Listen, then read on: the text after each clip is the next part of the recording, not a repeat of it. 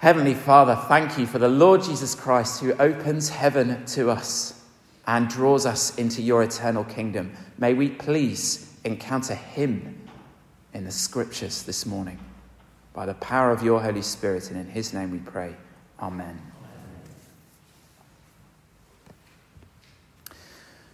Would it really be good if every country in the world was a democracy? Really? Would it really be good if Amazon did start delivering to Somalia? Or if Keir Starmer's vision for Britain was somehow transplanted word for word to every culture and country in the world? It is actually important to ask questions like that.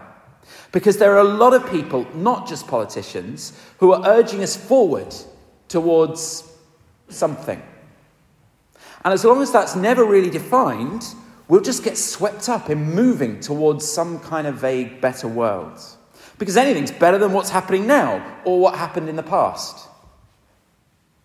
Quite a lot of the urging at the moment is driven by trying to reject the mistakes of the past. We mustn't be empire building colonial Victorians. That was bad. We mustn't export our culture as if we're best, like all those missionaries who gave us the Anglican Communion. Detect the kind of irony there. Or, or the Cricket World Cup, you know, that was bad. Or teaching all these people to play cricket in the name of Queen Her Majesty or something, that was bad. There's a lot in school and the news about all the stuff we must not do. But in these same sources of information, sadly including schools, not because of the teachers, usually because of the national curriculum setters. There's a lot that seems an awful lot like stuff we said we never do again, like blatant propaganda and trying to unite around a common enemy. Despite assurances that we've left all that behind, try finding anything positive written about Russian or Israeli culture in the most respected news sources at the moment. And then there's the civil war in Yemen, in which Britain is now a combatant. I think everyone, including the people fighting, find it hard to see how that's going to do any good to the people living in Yemen, even with the best of intentions. We can't agree on the future of our own country, and we still want to export things to other places our politics actually works on the basis that we all disagree about what we ought to do as a country. Democracy and is a mission that the best we can do is make sure everyone is equally disappointed with the decisions that get made. We're all so different, we have such incompatible opinions about how everything ought to be done, that we should have a big popularity contest, and then the people who lose have to watch the people who won do everything wrong for the next five years, at least. And increasingly, our country is beginning to feel like we have to watch everyone do everything wrong, even if the people we voted in won. The reason I wanted us to begin there is because we bring all that to the psalm that we had read today. And we particularly bring it when we see the word Jerusalem or the word Zion. That's why the title is the way it is. The majority of our culture now associate that latter word, Zion, with particular views about the modern state of Israel. And the majority of our culture only associate Jerusalem with a place of conflict between religions that we wish would just get along. But the vision of world events in this psalm is so alien that you'll notice even the translators of this version of the Bible have to explain it or tone it down a bit. There are five footnotes in this psalm for a seven verse psalm. That's a lot. and constantly explaining all the things they've done just to kind of make sure that we don't get the wrong idea. But when we listen carefully to this psalm in the context of the scriptures, verse 3, it gives us a vision of the future full of glorious things. And those glorious things are not one nation imposing their glory on all the rest, and they just have to like it because that nation's more powerful than the other. This is said by the nations. The glorious things are said by everybody. The psalm talks, you remember in the war in Iraq, hearts and minds, or Afghanistan, do you remember that? Now, we, we didn't succeed in that, and that was why it didn't work. Well, this psalm talks about all the hearts and minds of the nations being genuinely united in a common vision of the city of God, Zion. Verses 1 to 3 Church is the city of God. Church is the city of God. Now, uh, I couldn't think of another way. I nearly gave Simon a different version to read, uh, the Josh Bailey version, which is probably no, none of you want that. But I'm afraid you're going to get a bit of it now because it, they tried. It just it doesn't do it right. It doesn't do it right. And the, the trip is the first verse. Okay, so just see the difference. Uh, we're going to dig into it a bit. So here we go. Hebrew and Greek. They, they had both options and they didn't go with either of them. I don't know what they were thinking. Okay, verse one. His foundations are in the holy mountains. Verse 2 The Lord loves the gates of Zion above all the dwellings of Jacob. And verse 3 is fine. Okay, but the first two are really not. And see if you can see why. We, have got to go to all that Hebrew Greek stuff because it is so important that it is mountains, not a mountain. Like many Christians since this psalm was penned, the translators are trying to make these verses about the city on the mountain Zion. First, the ancient nation, so Zion is the city of David. It's, it's the mountain that he decided to found his capital. You can read about it in uh, two, no, one Kings, I can't remember. 2 Samuel 11, I think, or something like that. No, sorry, I should have written that down. Anyway, 2 Samuel ish. But that can't be right if it's mountains, not mountain. The vision here is of a city that is somehow in several different places. From what we read later in the psalm, that becomes even clearer. But even from these first verses, we're not talking about a city that is visible on earth. It precisely does not say, verse 2, that God loves the city of Jerusalem more than any other city in Israel. Ge- Jerusalem, the geographical place, is only special in the tradition that gave us and preserved for us the Bible because it was the first place for something that now happens in many places. When we see Holy Mountain in the Bible, we are to think Eden, the mountain of God the place where God and his people were together rather than divided. And many mountains have been that. Horeb or Sinai in Exodus with the burning bush that wasn't burning, that was called the mountain of God. Shiloh, the first place the tabernacle got set up in the book of Samuel, was called the mountain of God. Even before that, Seir not even in the national boundaries of Israel. In Edom, like Jacob's brother, Jacob and Esau, where he went and all his descendants went, that was called the mountain of God for a while. And the tabernacle that ended up in Shiloh, that was a bit like a portable mountain of God. I think Jesus might say something like that when he says about moving mountains by faith, because wherever the tabernacle was, that was the mountain of God. The point is not the particular geographical outcrop of rock, the point is what's at the top. And there have been several that opened up into heaven where Jesus sits at the right hand of God. The thing that makes them the mountain of God is not the human culture or tradition, or all of us thinking it's that. It's the choice of the living God, Jesus Christ, to come down there, sent by the Father. That's why Matthew chapter 5, there was another mountain, unnamed, from which a sermon was preached by this same living God. That's why Mount Tabor was the holy mountain when Peter, James, and John went up and saw Jesus standing with two other people and looking not like they'd ever seen him look before at the Transfiguration. The future that this psalm looks forward to includes all of that testimony to all these different places that have been the holy mountain, the mountain of God. But wonder of wonders, the holy mountains this psalm has in mind are just behind me. You notice it goes up. It doesn't go up very far. It'd be quite hard to call that a mountain, wouldn't it? You know, how much are you going up? Like a foot, you know? And then this altar, it's raised from the floor. We don't all eat bread and wine sitting on the floor with our legs crossed. There's a reason why we don't. This goes up. Everything about church architecture makes you look up. Because this psalm is looking at all the holy mountains that will be in ordinary places all across the world. That's why there's more than one. Churches, particularly at the sacrifice of the Eucharist, are the fulfillment of all the sacrifices of the tabernacle and the temple on Mount Zion, the mountains of God in the past. Every single church building and the people who gather around it are holy mountains, places that stretch all the way up into heaven. That's why the foundation point is important, because a foundation is on the ground.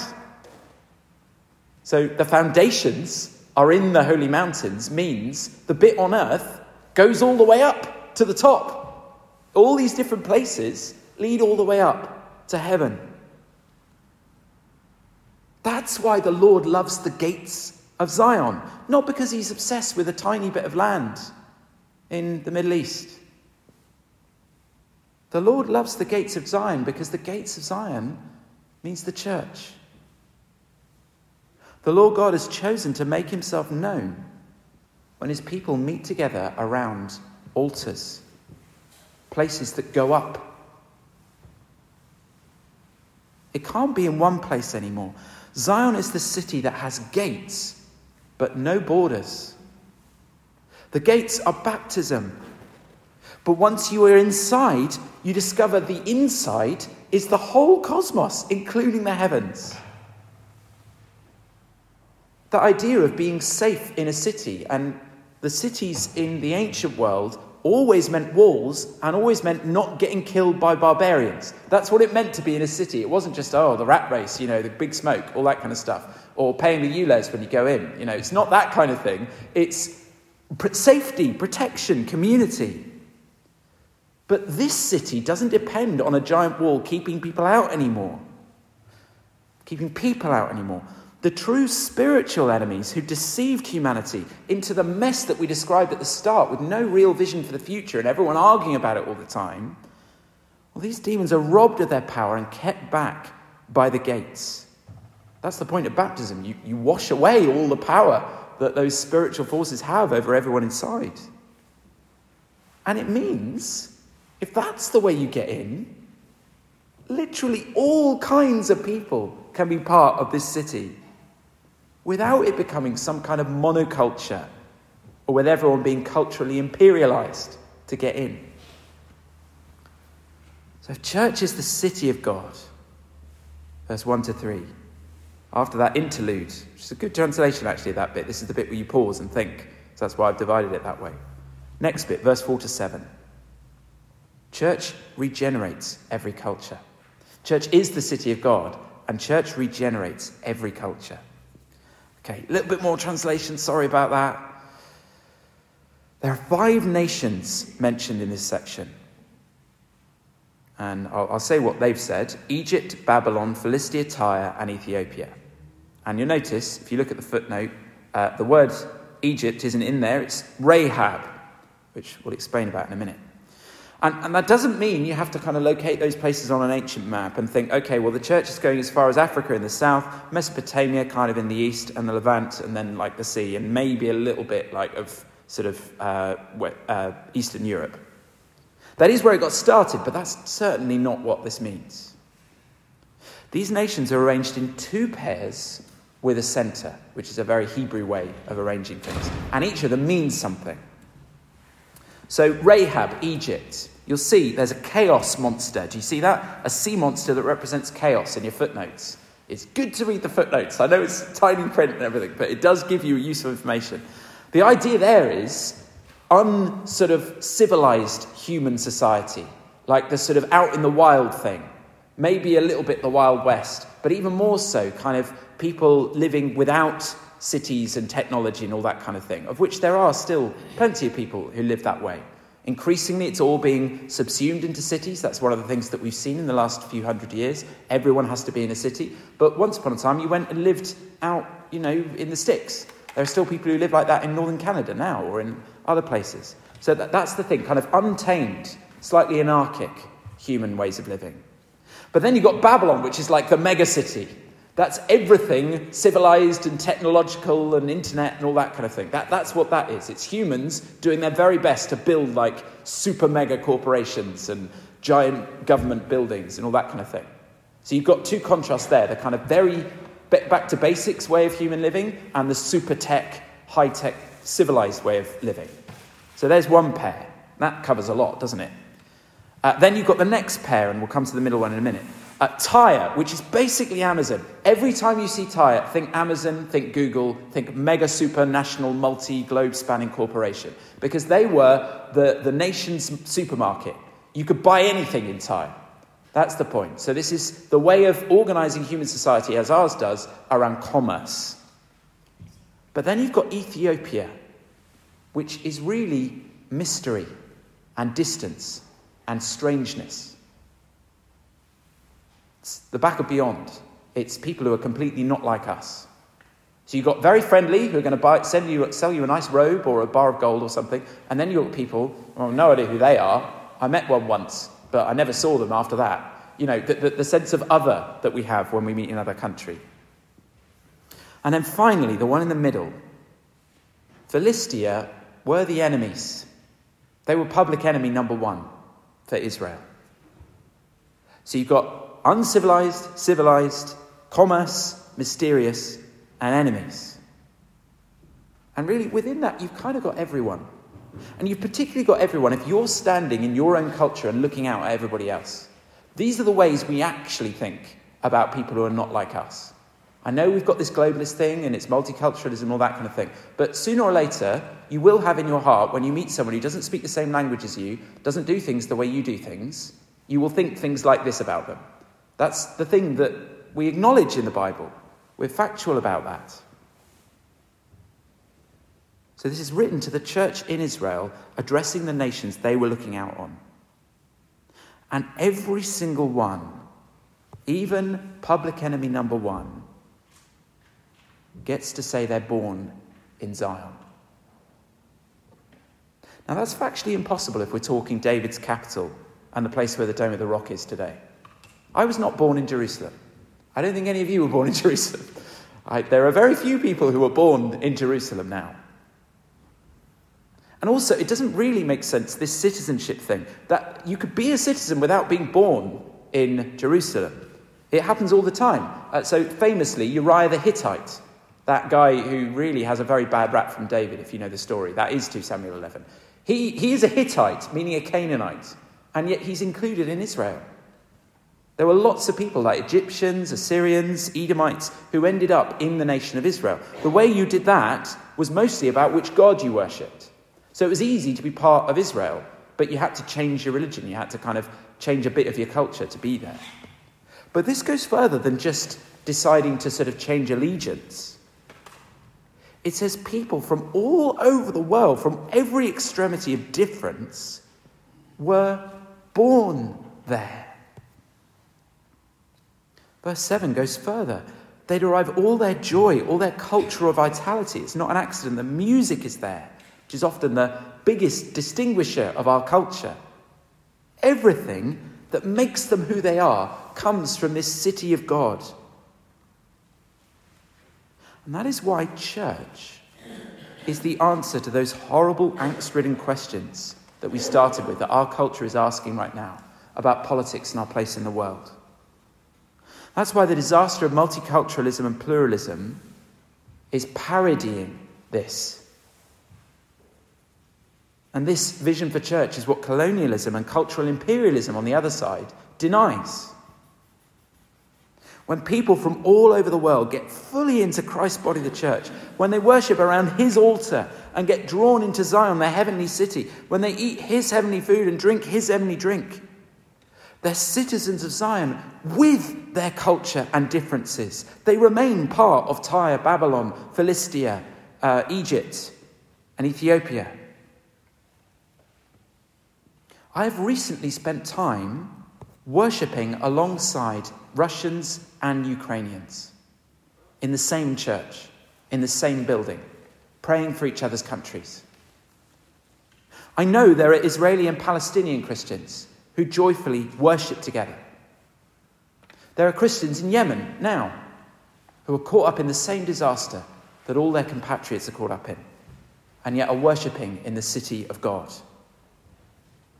Yeah, Christians do fight and kill each other as well, but when they do, they're failing to be true to the vision of reality given us by our Lord Jesus Christ. There are some religions who, when they start killing other people, they are pursuing the vision their religion gives them. That is Islam however you look at it. Many Muslims don't do it, but written into Islam is the way you convert people is by the sword. And there are plenty of other religions who have no qualms about that either. And if you don't believe that, ask Christians who live under countries that have that as the dominant religion. They're non persons according to that ideology. No, secularism, other religions, democracy are not going to build Zion. That William Blake poem that we sing with the title Jerusalem will never happen the way that poem says. Bows of burning gold and chariots of fire, and us building Jerusalem in England's green and pleasant land will make all the other nations jealous or scoff at us. Say, what? That's Jerusalem. That's, you know that. People laugh at us now. Uh, the, the wonder of the world, our health service. Not really. You know, when Rishi Sunak did his address and said how world beating we are, he wasn't fooling anybody, was he? Like, if we try and build our own little corner of heaven, either people get jealous or people don't believe us.